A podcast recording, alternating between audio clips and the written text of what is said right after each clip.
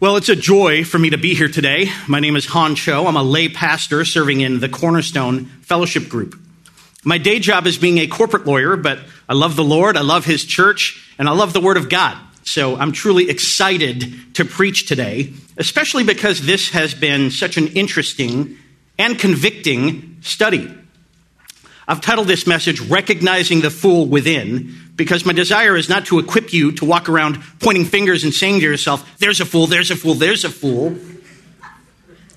I don't want that because we know from Matthew, um, let me see if I can do this, sorry. Matthew 5 22. Uh, but I say to you that everyone who is angry with his brother will be liable to judgment. Whoever insults his brother will be liable to the council, and whoever says, You fool, will be liable to the hell of fire. Now, in context, that verse is a warning against anger and a reminder that without Jesus Christ, any careless word even is sufficient to send us to an eternity in hell. But even so, we always want to honor the Lord, including in our thought life. And so I still don't want you to be going around mentally labeling people as fools. That is not my goal because it probably isn't going to be very loving to do that, since love believes and hopes and endures all things. So again, this message is not for us to point fingers at other people. Instead, my desire is for you to know what the proverbial fool looks like so that you can point the finger at yourself and hopefully recognize any of these tendencies that you might have.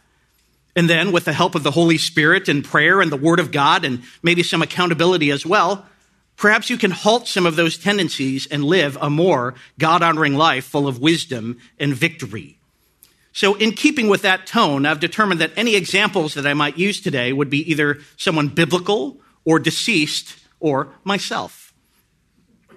So, as an Asian lawyer, I thought I'd start with a story about an Asian lawyer. This tale comes to us from the website The Torontoist, drawing from news reports in the Toronto Star. Garry Hoy, a 39 year old senior partner with the law firm of Holden Day Wilson, had an unusual habit body checking the windows of his office to determine their strength.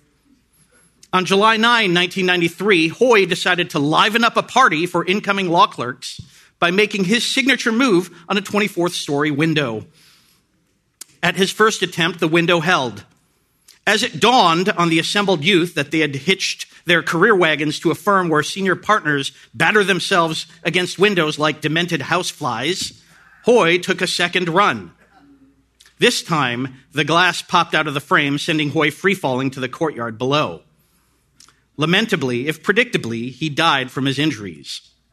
We can never know what motivated Hoy a desire to prove the robustness of modern construction techniques, whimsy, or just simply showing off. We do know that his early demise could have been avoided had he left the testing to the experts or consulted with structural engineer Bob Greer, who stated, I don't know of any building code in the world that would allow a 160 pound man to run up against a glass and withstand it. Hoy's defenestration, which is just a fancy word for being thrown out of a window, left him more celebrated in death than he had ever been in life, netting him a 1996 Darwin Award sizable Snopes and Wikipedia entries, and segments in the television shows 1000 Ways to Die and Mythbusters. Following the accident, Peter Lauwers, managing partner of Holden Day Wilson, told the Toronto Star that Hoy had been one of their, quote, best and brightest, unquote. The firm went under three years later. So, this is a sad story. It's, it's an amusing story, but it's also a sad story. And I promise I'm not telling it to you for the purposes of mockery or with any disrespect intended to the dead.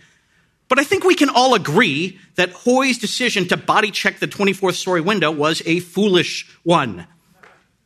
And it illustrates the truth that even the best and brightest among us, as Hoy was honestly considered among his peers, are at times capable of being foolish, even incredibly foolish.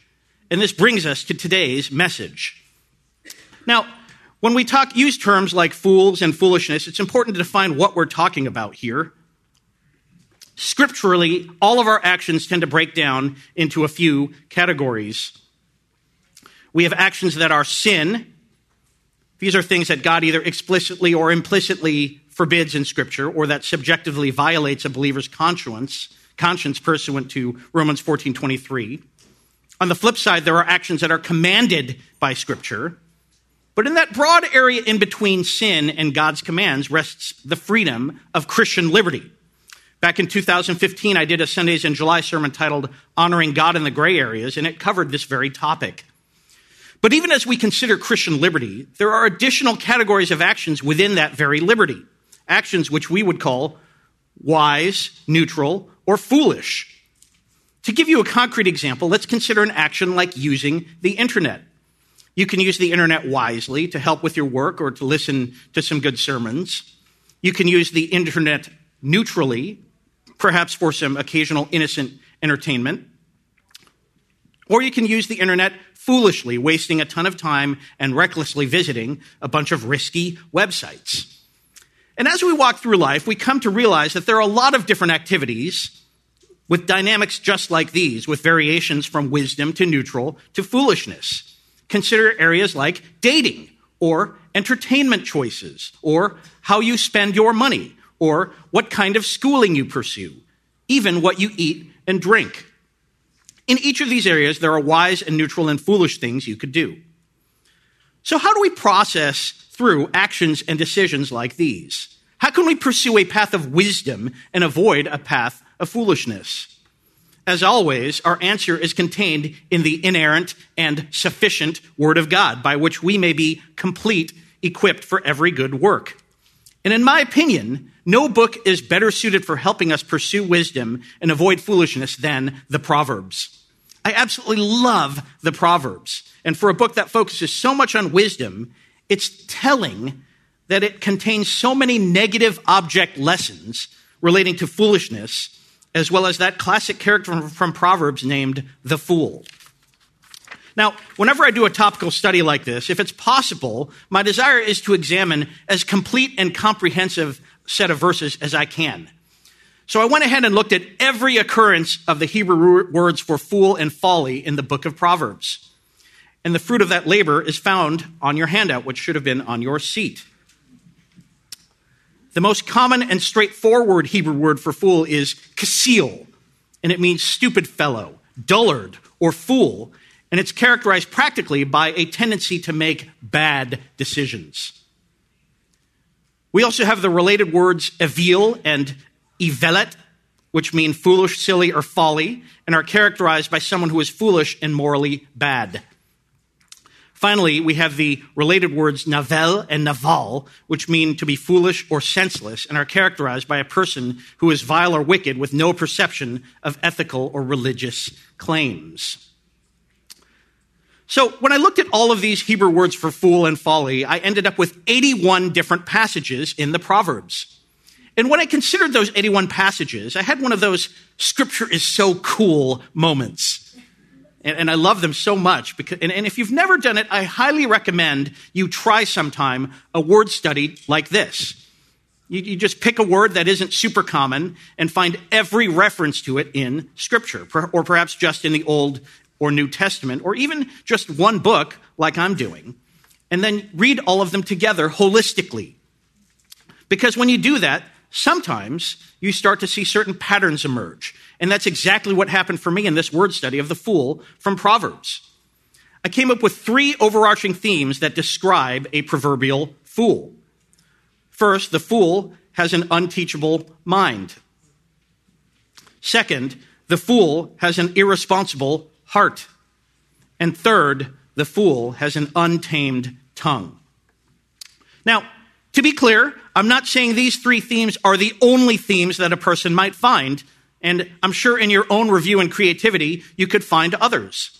But these are the ones I'm going to cover today, and even though the handout attempts to roughly categorize all 81 verses into these three categories, I certainly don't have time to cover all 81 verses in this message.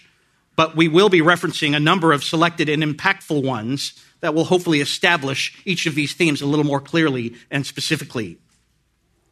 So let's look at our first theme. The fool has an unteachable mind.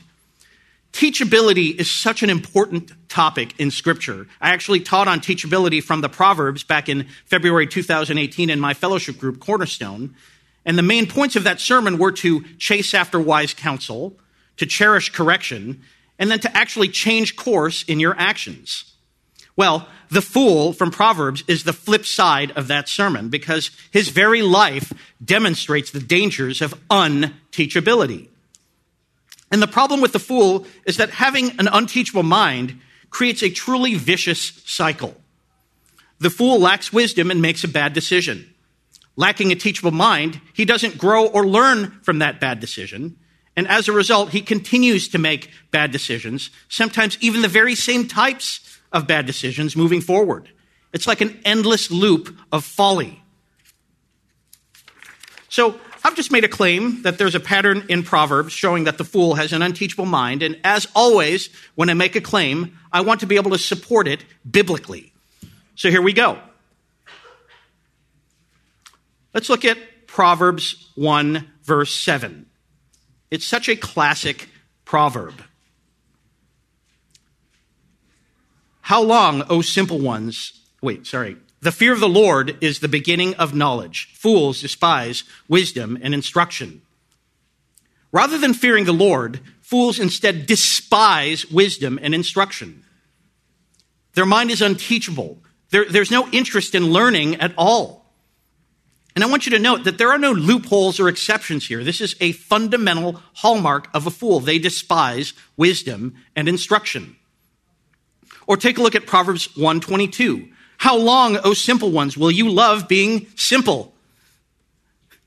I was just talking about that earlier before this uh, session. How long will scoffers delight in their scoffing and fools hate knowledge?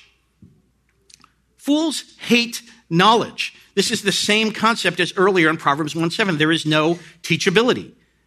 And fools are unteachable because they hate the very subject matter of knowledge, of, of learning. Think about it for a moment. Imagine a concert by a singer that you absolutely hate. Would you pay good money for tickets to see that singer? Fight traffic and crowds to get in? Sit through a two hour performance? For a singer that you absolutely cannot stand? No way, forget it. You're out of there, right?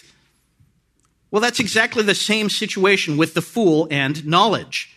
Learning takes hard work. Wisdom is costly to obtain. And there's no way that a fool spends the time and effort necessary to do this, not to get something that he hates. So, by showing you what fools think about wisdom, I've established a broad proposition from Proverbs that a fool has an unteachable mind. But it's often helpful to take a proposition like this and drill down into specifics, even to go from theoretical to actual. In my own life, I remember reading The Exemplary Husband by Stuart Scott as a single man, and it was a great book. But then I read it a year or so after I got married, married, and then it was a devastating book. I still remember the couple of pages in The Exemplary Husband listing specific manifestations of pride. And I was like, yeah, I do that, I do that, I do that, I do that. It was really kind of a watershed moment. And my own wife has agreed with me that the post marriage reading of that book was helpful, very helpful to our own marriage.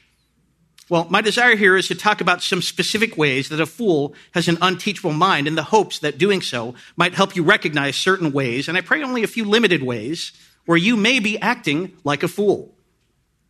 So, how specifically does a fool have an unteachable mind?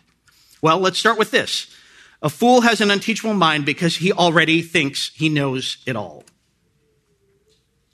This is crystal clear from Proverbs 26 12. Do you see a man who is wise in his own eyes? There is more hope for a fool than for him. Note the language there is more hope for a fool than for this man, the man who is wise in his own eyes and is even worse than a fool. In his great pride and arrogance, he thinks he already knows it all. He's got this. Maybe you've heard stuff like this before. No, no, no, no, no, no, no. Maybe your biblical counsel is fine for other people, but you don't really know me. You don't know what my life is like. You don't know what I've been through. I know what's best for me, so I'm going to do it my way. It's so common in America, our often self centered, individualistic, consumeristic, independent experientialism that elevates subjective feelings over objective truth. This very idea is reinforced in Proverbs 28 26. Whoever trusts in his own mind is a fool, but he who walks in wisdom will be delivered. So if you just blithely trust in your own mind, you're being a fool. That's what Proverbs 28 26 says. And again, this is so common today. So many times we do what we do without thinking about why we're doing it or whether what we're doing has any biblical basis or benefit whatsoever. You should be constantly and continually testing your thinking and your actions against Scripture. And for the more important decisions in your life, before you make them, maybe you should seek some godly and wise counsel from other mature believers and leaders in your life. Because the reality is that you don't know it all. And if you go around practically acting like you do, then you may be demonstrating that you have an unteachable mind. So, by thinking they know it all, this brings us straight into our next subpoint of how a fool has an unteachable mind. A fool despises advice. We see this linkage clearly in Proverbs 12, 15. The way of a fool is right in his own eyes, but a wise man listens to advice. He thinks he knows it all. He thinks he's right. So, unlike the wise man, he refuses to listen to advice. Look at those words, right in his own eyes. That's the exact same concept that we see in the book of Judges. Everybody did what was right in their own eyes for a time period that was symbolic of an utterly depraved and rebellious society. There's a sense of independence here. Maybe this is a Christian who's isolated himself and seeking his own desires, as it says elsewhere in Proverbs. Maybe it's someone who's on the fringe, who's not really involved at all with other Christians who he happens to keep perhaps at arm's length. Or maybe it's someone even who goes and gets counsel from a bunch of people. Maybe it's even some of the wisest and most mature Christians around. But then that person refuses to listen to that advice, or as the Hebrew root conveys, refuses to heed that advice. By the way that he treats that advice, it's clear that the fool, in fact, despises that advice. And that's what we see in Proverbs 23 9. Do not Speak in the hearing of the fool, for he will despise the good sense of your words. This verse shows us that the course of wisdom at some point is actually not to speak. So if you're someone who loves to be around wise people, but then never really heed what they say, you shouldn't be surprised if they eventually stop talking or even maybe perhaps make themselves scarce because that's what wisdom would have them do. And finally, let's look at Proverbs 15:5. A fool despises his father's instruction, but whoever heeds reproof is prudent.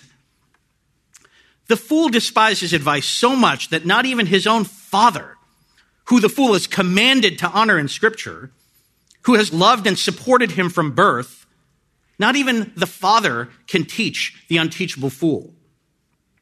It's really an ugly picture of a kid disrespecting his parents. Maybe the fool is saying, Oh, he, he's so behind the times and old fashioned.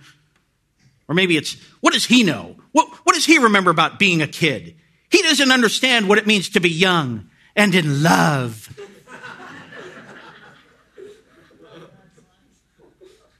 Regardless, there's no interest there at all in learning, in heeding the wisdom of an older man who unquestionably loves him, and wants only the best for him. So, what happens next? What's another way that a fool demonstrates his unteachable mind? Well, if he despises even the advice of his own father, who he's commanded to honor, it's no surprise that when the fool goes and makes his foolish decision, he's completely shameless about it. We see this clearly in Proverbs 13 16. In everything, the prudent acts with knowledge, but a fool flaunts his folly. So it's not just that he thinks he knows it all or that he just despises advice. Even in the midst of his folly, he goes around and flaunts it. Note that the word for folly here is not about ignorance. So it's not even, I don't know, I don't care. It's more like, Well, a bunch of people have advised me it's foolish, but I know better. And so I'm not just going to do my own thing. I'm going to flaunt it in front of them and everyone. Yeah, that'll show those people who tried pointing me to God's word. And they flaunt it because Proverbs 15:21 says, "Folly is a joy to him who lacks sense, but a man of understanding walks straight ahead." They're having a good old time doing what they want to do, flaunting, showing off. You know, in our age of social media, this has become so clear in many cases. Our increasingly Romans 1 society has completely lost its sense of shame. Instead, it proudly trumpets foolishness, even sin, to the entire world. That's another sign of an unteachable mind, an utter shamelessness in showing off your folly. I think you know what I'm talking about. Sharing words and pictures and even videos sometimes of complete drunkenness, for example, or drinking parties, or of nakedness or near nakedness, or immoral relationships of all kinds, or filthy language, or even blasphemy against God. We see this all the time from the world, of course, but tragically, we sometimes even see it from people in the church. Often, this behavior is clearly sinful, but at a bare minimum, it's a sign of foolishness and the fool's unteachable mind. So we'll do one more. Another way a fool demonstrates his unteachable mind is that he will persist in his foolishness even after suffering the consequences. I'll open this subpoint by citing Proverbs 19:29, 22:15 and 26:3. They're all in your handout and all three verses talk generally about how fools will receive beatings and the rod. Tragically, however, this correction doesn't really have any effect, as we see in Proverbs 17:10. A rebuke goes deeper into a man of understanding than a hundred blows into a fool. The fool suffers the consequences of a hundred blows. And yet his mind is so unteachable, it's as if they bounce right off. Just as advice is despised and rejected, so too are rebuke and consequences. It's like an image of a guy who's flatly wrong, maybe even knows that he's wrong, but he's so stubborn and prideful and shamelessly in love with his folly that he's going to stick to his guns anyway. And this dynamic is shown even more strongly in Proverbs 27 22. Crush a fool in a mortar with a pestle along with crushed grain, yet his folly will not depart from him. The consequences could totally crush him even grind him as finely as flour. And yet, still, the fool will not depart from his folly. As we think about these ways that a fool has an unteachable mind, how he already thinks he knows it all and despises advice, and is shameless about his folly, and persists in it even after suffering the consequences, I think we have a perfect case study from Scripture, and that's the writer of many of these Proverbs, Solomon himself. Think about it. This is the wisest man who ever lived. And yet, in his dealings with women, with foreign gods, he was a complete fool. In these dealings, he had an utterly unteachable mind. He thought he knew it all. And maybe he really did know many things. He was the wisest man who ever lived, after all. But he rejected the most basic commands of God in Exodus 34 12 through 16 not to intermarry with unbelievers, and not to go after foreign gods. And I have no doubt that certain people in his life advised him against this. And even more than that, this, this, is incredible to me. We know from 1 Kings 11, verses 9 and 10, that God himself appeared twice to Solomon to warn him against this path. Can, can you even imagine? God himself appeared twice to Solomon saying, Don't do this. And yet Solomon despised the Lord and despised all advice and shamelessly pursued 700 wives and 300 concubines. He was really living out loud and proud. It's not like you can hide these wives and concubines, right? Everyone knew it. And yet he still trumpeted his folly. And even after warnings and dire consequences, even being drawn away to worship foreign gods, Solomon still persisted Hey, she looks good. Let's add another one and another one. and another one and another one. It's just so tragic. The wisest man who ever lived, and even he was susceptible to being a complete and utter fool. How much more so us? Now, I praise the Lord that we have evidence from Ecclesiastes that Solomon, rep- Solomon repented at the end of his life. But even so, there was so much wasted potential. So much of his life was such a complete shipwreck, and it's truly grievous. Let's move on to our second main theme the fool has an irresponsible heart. This is another fundamental aspect of a fool, and by a slight margin, it's the theme where I allocated the largest number of passages. I say irresponsible heart here because emotion is very often a factor in these verses. And it's also interesting to note that the fool's irresponsibility has a tendency to harm not just himself, but also other people. But again, I've made a claim that there's a pattern in Proverbs showing that the fool has an irresponsible heart. And so now let's go and support that claim biblically. I think this aspect of the fool is demonstrated most clearly by three verses in Proverbs 26 verses 6 through 10. I'm actually going to read the whole passage, but we'll focus on verses 6, 8, and 10, since verses 7 and 9 are more about speech, which we'll cover later. Let me read the passage, Proverbs 26, verses 6 through 10.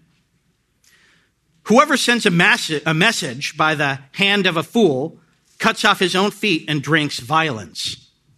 Like a lame man's legs, which hang useless, is a proverb in the mouth of fools. Like one who binds the stone in the sling is one who gives honor to a fool. Like a thorn that goes up into the hand of a drunkard is a proverb in the mouth of fools. Like an archer who wounds everyone is one who hires a passing fool or drunkard. This passage shows what happens when you entrust a fool with any kind of responsibility. If you need to send an important message, don't send a fool because he's so irresponsible, he'll get it wrong or confuse the meaning, and you'll regret it badly. That's verse 6. Even something that seems innocent, like giving a fool a place of honor, is useless, just like a sling whose stone is tied to it. Doing that would be irresponsible because the fool can't even receive honor well. He'll just show himself to be unworthy of it. That's verse 8. And finally, Hiring a fool as an employee hurts everyone around him employer, fellow employees, customers because he's a completely irresponsible and incompetent worker. That's verse 10. And how does the fool feel about all of this? Well, Proverbs 10:23 tells us, "Doing wrong is like a joke to a fool, but wisdom is pleasure to a man of understanding." He doesn't feel badly at all. He's certainly not convicted of his wrongdoing because he thinks it's all some gigantic big joke. That's how irresponsible the fool's heart is. And what happens as a result of the fool's irresponsible heart? It's summed up well in Proverbs 13:20. Whoever walks with the wise becomes wise, but the companion of fools will suffer harm. I preached a message for Sundays in July in 2016, how to be a good friend on the topic of proverbial friendship. And one thing that we see in the Proverbs, both in Proverbs 13:20, which I just quoted, as well as other verses like Proverbs 14:7, leave the presence of a fool, for there you do not meet words of knowledge. From verses like those, we see that the course of wisdom is not to be close and intimate friends with the fool. If we fail to heed that scriptural wisdom, we have no one to blame but ourselves when we suffer the consequences for it, because a companion of fools will suffer harm. So, as we did with our first theme, let's drill down into specific ways the fool is irresponsible. Our first subpoint is that a fool has an irresponsible heart because he's reckless. Recklessness means to lack proper caution, to be careless of consequences. So, in this situation, a fool's irresponsibility is demonstrated by the fact that he just doesn't care mentally about the consequences. It's an apathy toward or even embrace of dangerous situations. I can prove this subpoint very easily because Proverbs 14, 16 states it plainly. One who is wise is cautious and turns away from evil, but a fool is reckless and careless. I mean, that's crystal clear, right? To voluntarily engage in reckless and careless behavior is to be a proverbial fool. To give you some concrete examples of what that might look, look like, let's consider life insurance. If you've ever applied for life insurance, you know that they ask you some pointed questions. And two of the most common are do you smoke and do you skydive? That's just the reality of these applications. Now, a yes to either one of those questions could disqualify you from life insurance. Or in some cases, maybe they will indeed still cover you, but at a much higher premium. Or perhaps with an exclusion for those activities. Why is that? Because statistically speaking, and believe me, the actuaries who crunch the numbers on life insurance, this is like a science to them. They've really got this down pat. Statistically, people who smoke or skydive have a much higher chance of dying early than the general population. Now, does that automatically mean you're a fool if you do these things? I'm not going to go quite that far, much less say that you're in sin for doing these things. But even so, the question, why are you doing these things, really ought to be at least a little bit present in your mind.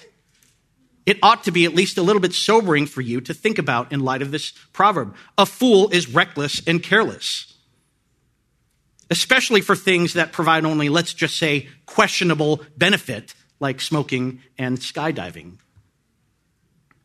Let's look at another example of recklessness. Proverbs 7:22 says, "All at once he follows her as an ox goes to the slaughter or as a stag is caught fast." Or in the NASB it says, "As one in fetters to the discipline of a fool." This is from Proverbs chapter 7, which is a famous warning against sexual immorality. The fool here, the young man lacking sense, is deliberately placing himself in harm's way by going to the vicinity of the immoral woman. He's reckless. He doesn't care about the danger or the possible consequences at all. He's doing it anyway. And on a similar, similar note, there's Proverbs 26 11. Like a dog that returns to his vomit is a fool who repeats his folly. The dog goes back to the area of his disgusting sin willingly, time and time again. It's not that he tries to avoid it and fails. He's not trying at all. He's likely even running back to it. I'll tell you, having been in ministry among and to primarily single people for the first 13 years of my Christian walk, I can tell you this type of deliberate recklessness is sadly quite common among singles and dating couples. Instead of putting safeguards on their computer use, instead of agreeing to put certain boundaries of their own conviction and choosing upon their dating interactions, all too often people just decide to wing it instead, or even throw caution to the wind. Sure, let's keep the computer in a private place with no accountability or protective software. Okay, let's hang out alone together behind closed doors late at night. What could possibly go wrong? And when the obvious does end up happening, sometimes it's just like the dog returning to his vomit. They decide to change nothing and go right back to what they were doing, whether it's pornography or fornication, even. It's been said that the definition of insanity is doing the exact same thing over and over again and expecting a different result. Well, that worldly saying has some similarity to Proverbs 26:11. If you keep on stumbling and yet don't do a single thing to fight or change it, here's a newsflash, and I promise I say this to you out of love and a desire for your Christ likeness and growth. If that's the case, then you're not really stumbling at all Instead, the Proverbs call it a fool repeating his folly, just like a dog runs back to his own vomit. Let's give another example of a person like this. I'm going to tell you a story from the Darwin Awards website. A man riding bareheaded on one of about on one of about 550 motorcycles in an anti-helmet law rally lost control of his cycle, went over his handlebars, hit his head on the pavement and died, police said Sunday. The motorcyclist, 55 year old Philip Contos, likely would have, wanted, would have survived the accident if he'd been wearing a helmet, state troopers said. Again, we're talking about recklessness here. It's not like he wanted to wear a helmet but just couldn't bring himself to do it. This was an anti helmet activist who was determined not to wear a helmet. Let me give you another real life example on recklessness. And this is something I myself am working on, so much so that I've asked my wife to hold me accountable texting and driving. Multiple studies have come out on this topic, and texting and driving isn't merely just as bad as driving drunk. At least one study has shown that it's actually six times worse than driving drunk. Listen, I'm a husband and a father of two, soon to be three young children, and I have no business texting and driving. Praise the Lord, it's gotten better in my life, but please, I implore you and ask you, feel free to hold me accountable anytime on this, even if you're a stranger to me. I, I welcome that. Let's move on to our second subpoint. The fool has an irresponsible heart because he lacks an important fruit of the Spirit from Galatians 5 22 and 23, specifically self control. We see this in Proverbs 5 22 and 23. The iniquities of the wicked ensnare him, and he is held fast in the cords of his sin. He dies for lack of discipline, and because of his great folly, he is led astray. So here, it isn't about recklessness. It isn't about a dog running to his own vomit. It's quite possible that the wicked man here understands that what he's doing is wrong. But he is, he's ensnared. His foolishness is shown by a lack of discipline, the verse says. He's unable to exercise self control over his sin and his folly. We see the same concept in Proverbs 13 19. A desire fulfilled is sweet to the soul, but to turn away from evil is an abomination to fools. A fool simply cannot turn away from his desires, even if it means doing evil. In fact, the very idea of a fool exercising self control in this way is simply an abomination to him. That's how hateful and loathsome it is. In this way, the fool shares a lot in common with the proverbial sluggard who has an inability to control his desires, as I laid out in a Sundays in July message last summer. This lack of self control is evident not only in desires, but also in emotions. We see in Proverbs 14 17 that a man of quick temper acts foolishly, and a man of evil devices is hated. And the idea of a fool's inability to control his temper and anger is repeated in places like Proverbs 14 29, 19 3, and 27 3.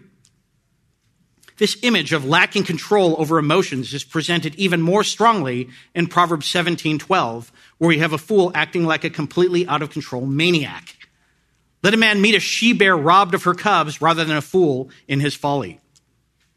Now, when I read these verses, the thing that came to my mind was another driving illustration, this time on road rage.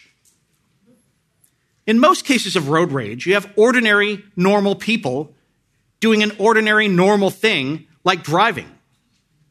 And yet, one person cutting them off or, or honking or making, let's just call it a rude gesture or getting into a minor fender bender with them, and suddenly their she bears robbed of their cubs.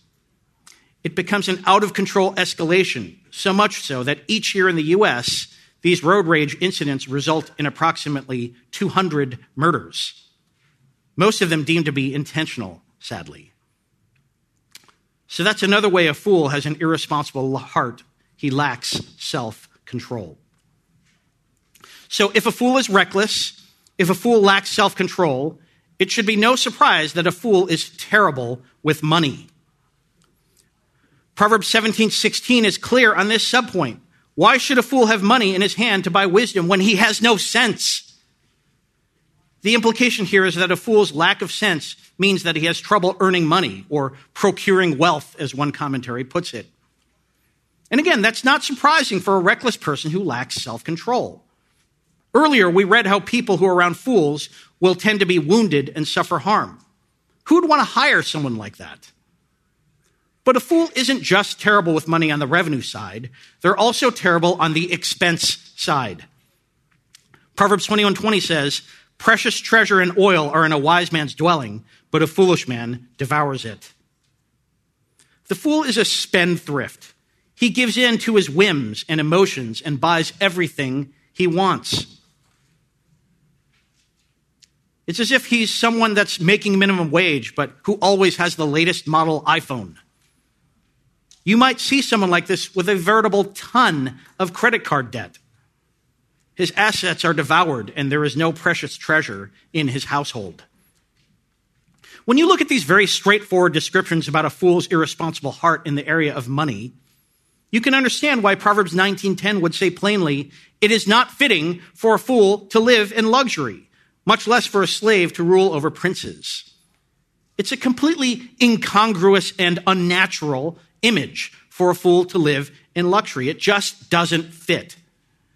That's how terrible he is with money, and that's how bad of a steward that he is over his resources. Let's do one more.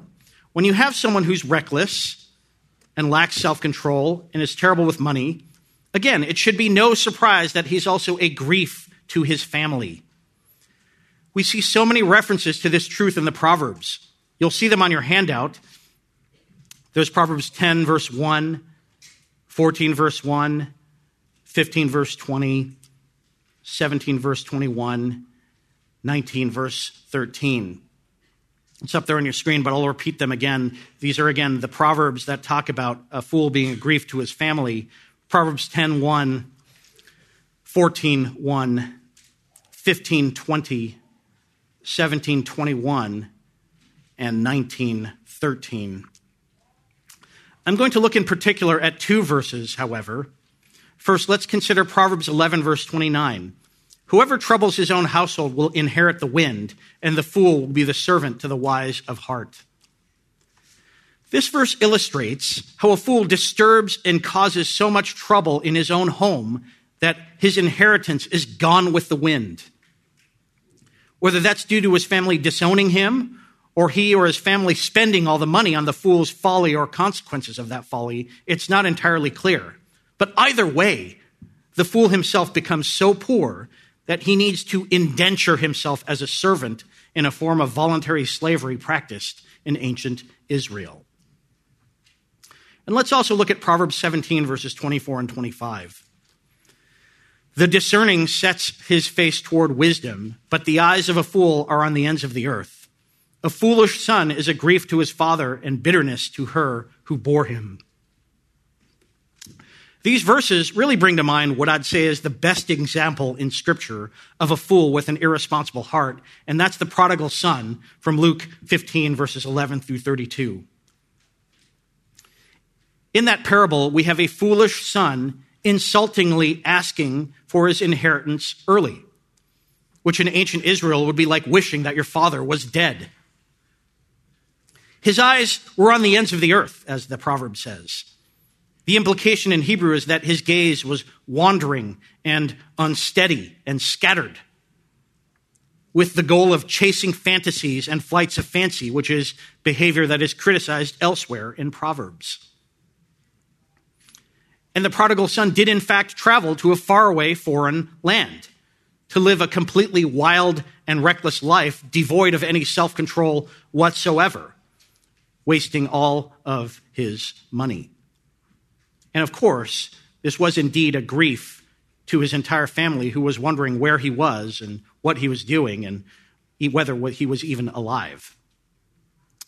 Now, the parable has a happy ending in that the prodigal son genuinely repented and returned home to a lavish welcome from a loving father. But it doesn't change the fact that while he was a prodigal, he was reckless and lacked self control and was terrible with money and a grief to his family.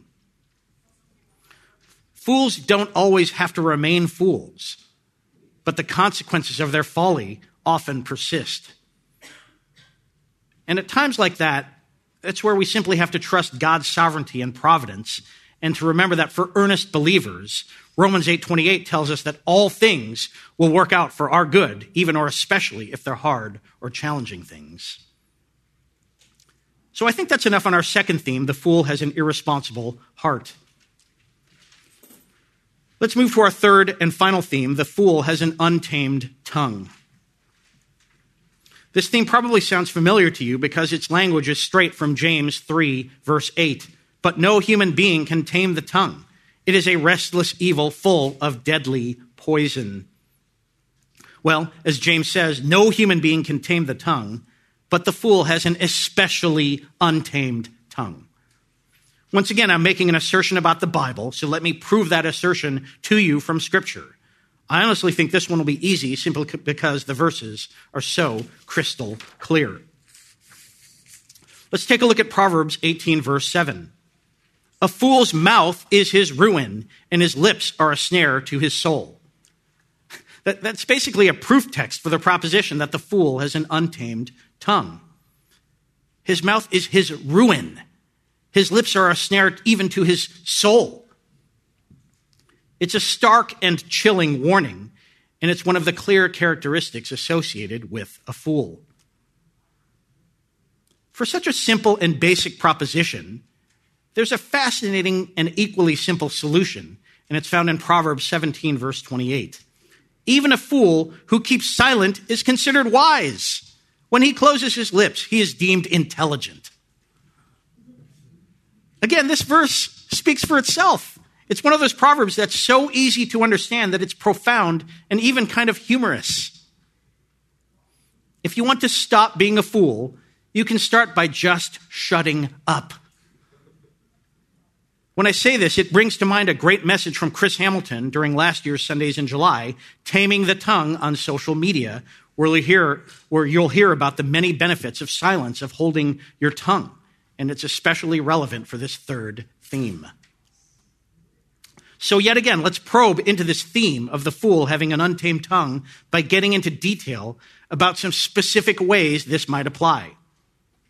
Our first subpoint is significant, and it's that a fool lacks discretion. When I say discretion, I'm referring to the specific usage of the word discretion relating to speech. According to Merriam Webster, it's the quality of having or showing discernment or good judgment in conduct, and especially in speech, especially a cautious reserve in speech. Discretion is an incredibly important character trait for a Christian, and I've talked to many people over the years about that fact. I've actually come up with a list of proverbs that praise the concept of discretion. In the interest of time, I'm going to display them on the screen now, but I'm only going to read the verse citations. And if you want, you can write them down now and read them in the future. But for these proverbs that praise the concept of discretion in speech, we have Proverbs 10 19, 11 13, 13 3, 17 9, 17 27, 19 11, 21 23, and 25 verses 9 and 10. Let me repeat those citations one more time. Again, they're also displayed in full up on the screen. Proverbs 10 19, 11 13, 13 3, 17 9, 17 27, 19 11, 21 23, and 25 verses 9 and 10. So, those are some verses in Proverbs that praise the concept of discretion, but we're focusing on today is showing how a fool lacks discretion. And he shows this in several different ways. One way he lacks discretion is simple he talks too much. We see that in Proverbs 10, verse 8. The wise of heart will receive commandments, but a babbling fool will come to ruin. And Proverbs 10, verse 10, two verses later, is similar. Whoever winks the eye causes trouble, but a babbling fool will come to ruin. This notion of a babbler is quite vivid. To babble means to talk excessively, and that is one hallmark of a fool's untamed tongue, in that he lacks discretion. He lacks discretion by talking too much. Another way that a fool lacks discretion is that he talks too soon. A fool has no filter. He just immediately says whatever comes to mind. Proverbs 12, 16 tells us that the, the vexation of a fool is known at once, but the prudent ignores an insult. Believe me, you will get real time reports if a fool is unhappy with something or someone. And then there's Proverbs 29 20, another crystal clear verse. Do you see a man who is hasty in his words? There is more hope for a fool than for him. Again, more hope for a fool than for a man who speaks too quickly or immediately or with a snap judgment. That's the implication of being hasty in your words. You just blurt things out without thinking. You respond in the moment. And the problem with this is reinforced in Proverbs 18:13. This is one of the verses that my friend George Crawford and I call the lawyer verses. If one gives an answer before he hears, it is his folly and shame. This shows the folly of prejudging a matter, or maybe only hearing one side of a story and then leaping to a conclusion. And you can look four verses later at Proverbs 18, 17 on your own time to see how that's a problem. So, a fool lacks discretion by talking too much, by talking too soon, and a fool lacks discretion by talking too pridefully. Proverbs 30, verse 32 says this clearly If you have been foolish, exalting yourself, or if you have been devising evil, put your hand on your mouth. If you're exalting yourself, you should just shut up. This is why elsewhere in Proverbs 27, verse 2, we're told to let another praise you and not your own mouth, a stranger and not your own lips. We also see this concept of talking too pridefully in Proverbs 18, verse 2. A fool takes no pleasure in understanding, but only in expressing his opinion. This is such a clear character trait of a fool. They are so opinionated. They have something to say about everything, even when they know little to nothing about it, even when they lack understanding. Maybe they're anxious to be the center of attention or convinced that they're experts on whatever is being discussed. Remember from our first theme of a fool having an unteachable mind, fools already think they know it all. Yeah, yeah, yeah, okay, fine. Let me talk now. Here's what I think. It's so interesting. Many times you have people who are so eager to tell you what they think, even though no one is asking them for what they think. That's one of the dangers of giving unsolicited counsel, especially if you don't have a strong relationship with a person that unsolicited counsel can come off as presumptuous and prideful. Look, I still fail at this myself sometimes, but I'm so thankful that one of my good friends, who's a pastor, warned me about offering unsolicited counsel a dozen or so years ago, because it's something that has always stuck with me.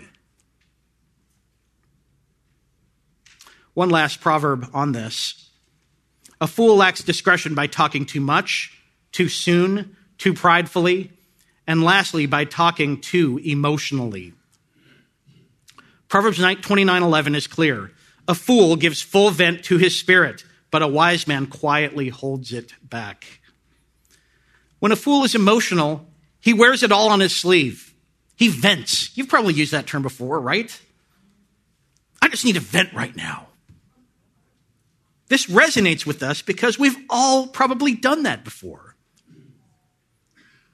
And I suppose you can indeed do that, but be very careful if you do, because if you're not careful, you might just be acting like a fool, giving full vent to your spirit. Okay, I think that's enough on the topic of fools lack discretion. So let's move to our second subpoint. Another way a fool has an untamed tongue is that he says stupid things. I know this might seem basic and obvious in certain ways, but it's worth noting because the Proverbs focus on it. Proverbs 15 has three occurrences. Verse 2 says, The tongue of the wise commends knowledge, but the mouth of fool, mouths of fools pour out folly. And pour out in the Hebrew could also mean belch forth, which seems very apt to me. Verse 7 is another. The lips of the wise spread knowledge, not so the hearts of fools in this verse 14 as well.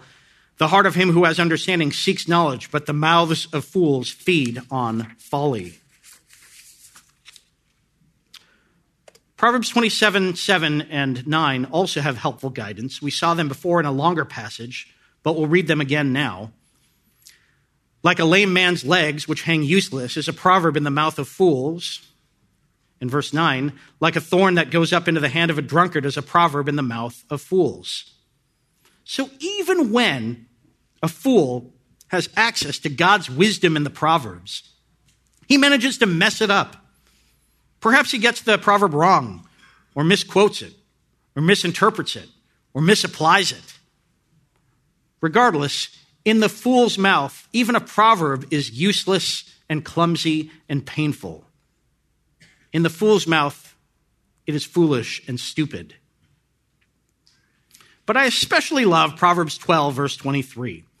A prudent man conceals knowledge, but the heart of fools proclaims folly.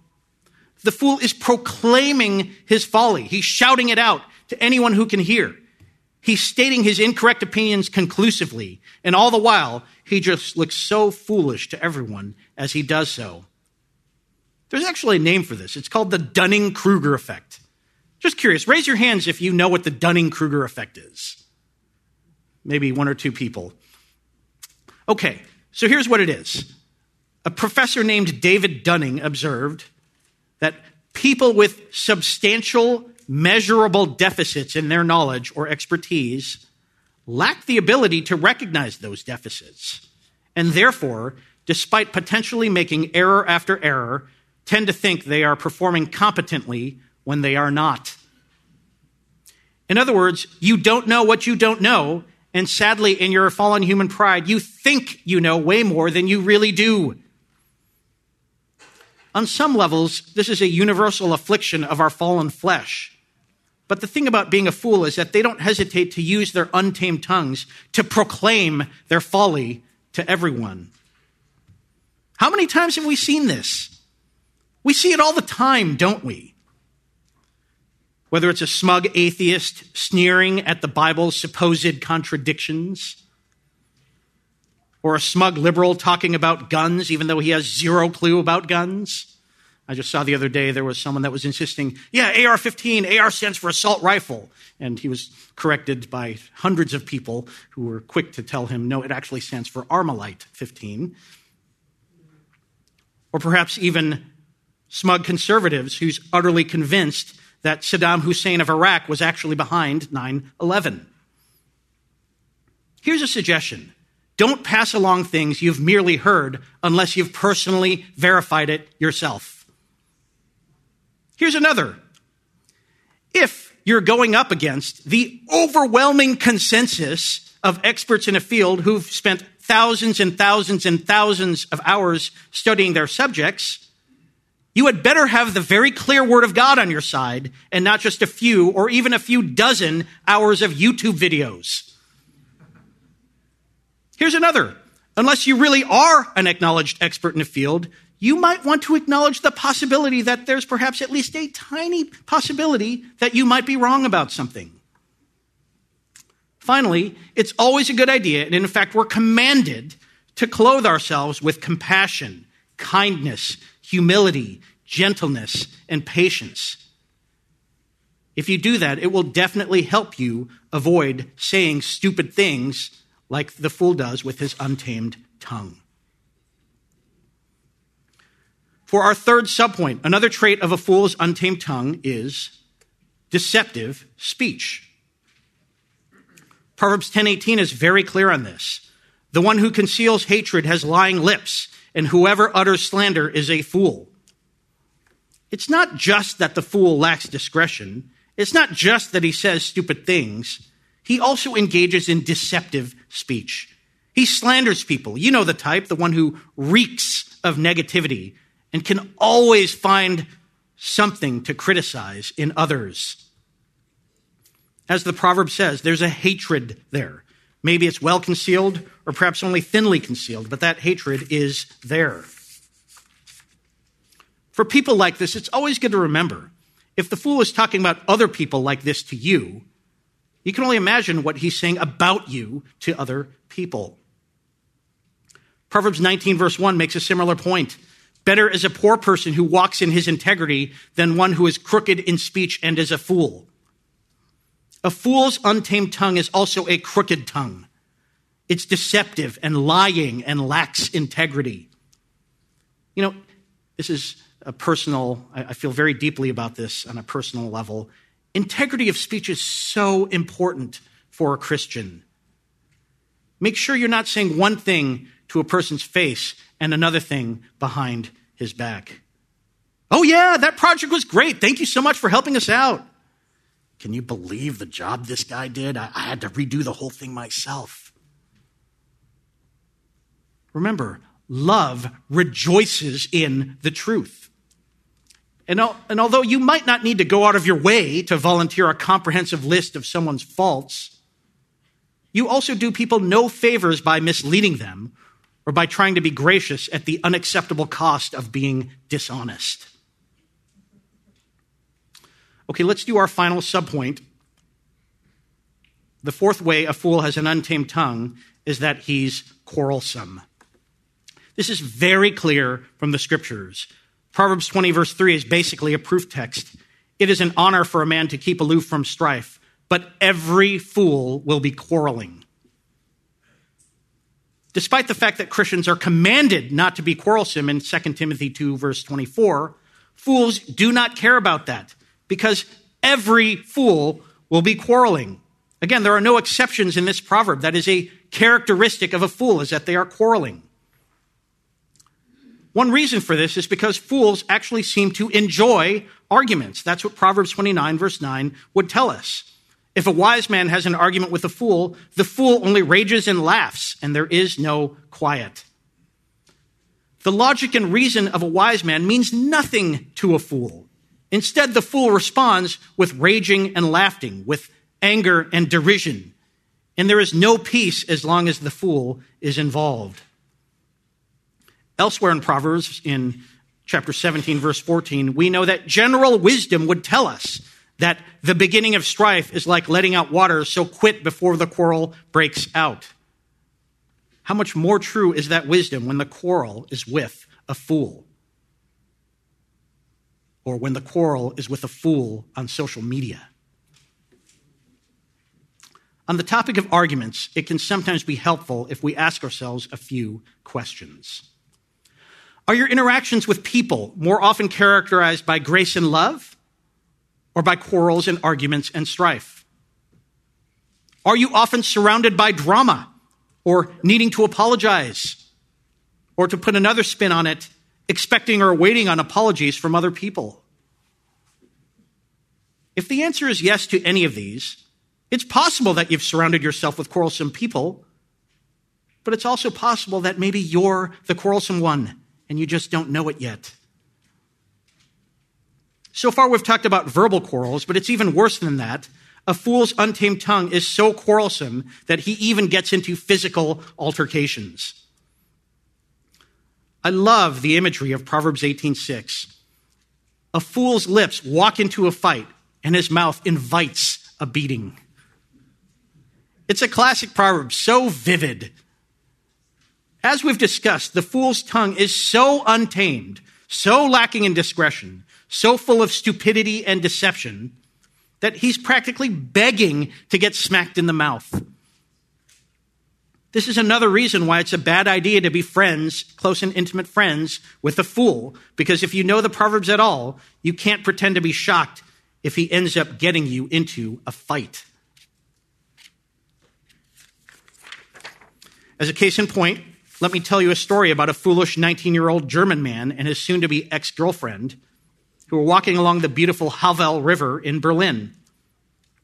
They began to quarrel and then quarrel quite bitterly. To quote once again the Darwin Awards website, unable to win his conversational point, the frustrated man suddenly shoved the woman into the icy river, jumping in to push her under again and again. But she could swim and he could not.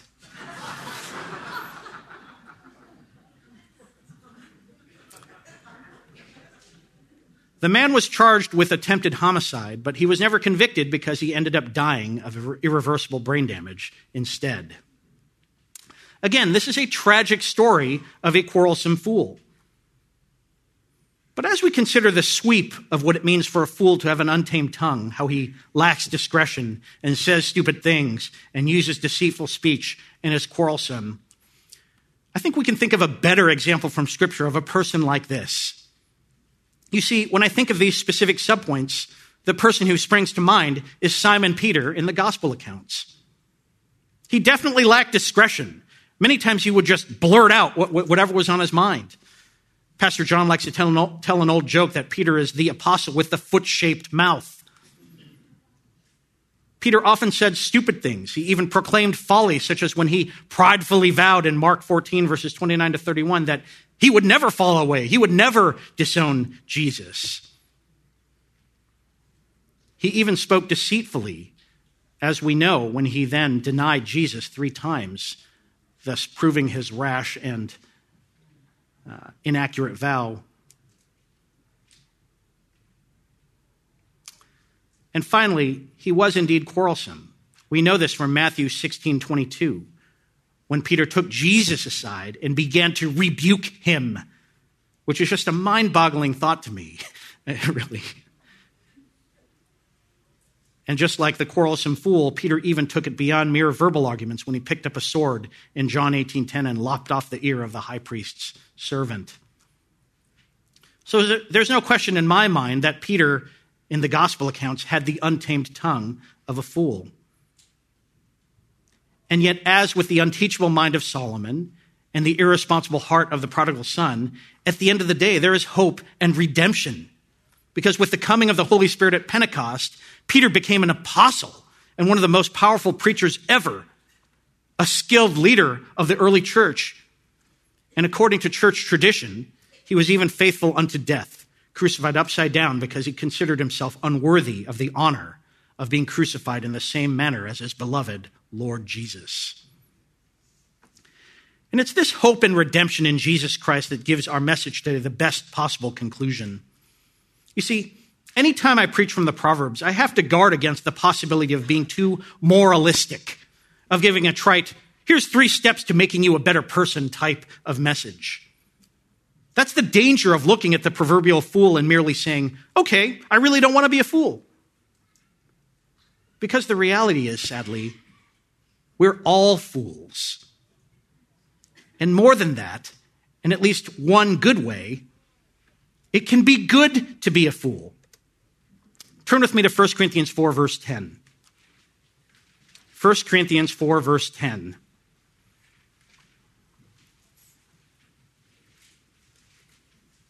I want you to see this in Scripture with me. 1 Corinthians 4, verse 10, and we're just going to read the first part of this verse. We are fools for Christ's sake. This truth turns the entire world upside down when it comes to the topic of the fool. You see, when you've come to a saving knowledge of Jesus Christ, when you understand the truth and the reality that Jesus Christ, who is God, true God, came down to earth from heaven and lived a perfect, sinless life as a man, true man, and that despite that, he was persecuted by sinful, wretched men who crucified him up on a cross. And as he hung there, Jesus Christ took upon himself all of the sin, past, present, and future, of those who would ever believe in him as Savior and Lord. And then he died and was buried, and he was raised on the third day, showing his victory over sin and death. When you understand that truth of the gospel, your life is completely transformed. And in the same way, all three themes of the fool are completely transformed. We do have an unteachable mind. It's unteachable, Lord willing, to the things of the world because we have the mind of Christ and the full armor of God protecting us and the Holy Spirit dwelling within us to grow us in wisdom. And our hearts might indeed look irresponsible to the eyes of the world. After all, many of the disciples just left their nets and left their work to follow Jesus, even left their own families. And throughout church history, we have missionaries and martyrs who faced danger to such an extent that many people would call them reckless, even. And perhaps most of all, our tongues have become loosed and untamed as they pour forth the word of God and proclaim the beauty and the majesty of our Lord and Savior, Jesus Christ, which sounds like utter foolishness to the world. So whenever we get down on ourselves from, act, uh, for, from acting like the proverbial fool at times, for those of us who have truly repented and believe in Christ, we can simply look to the precious hope and redemption of our Savior, who on the cross paid for all of our sins and even all of our foolishness as well. And so we can rest easy in the knowledge that thanks to God's word, we can indeed recognize the fool within. And with the help of the Holy Spirit, we can indeed put off those foolish things. And then we can go and be a fool for Christ instead of being the proverbial fool. Let's pray.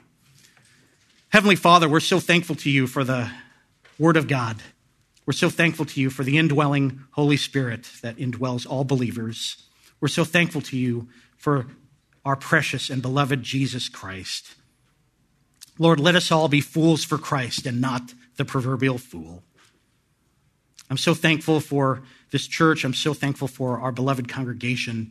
I just pray you would bless them all richly.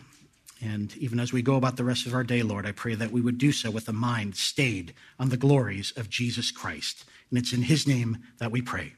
Amen.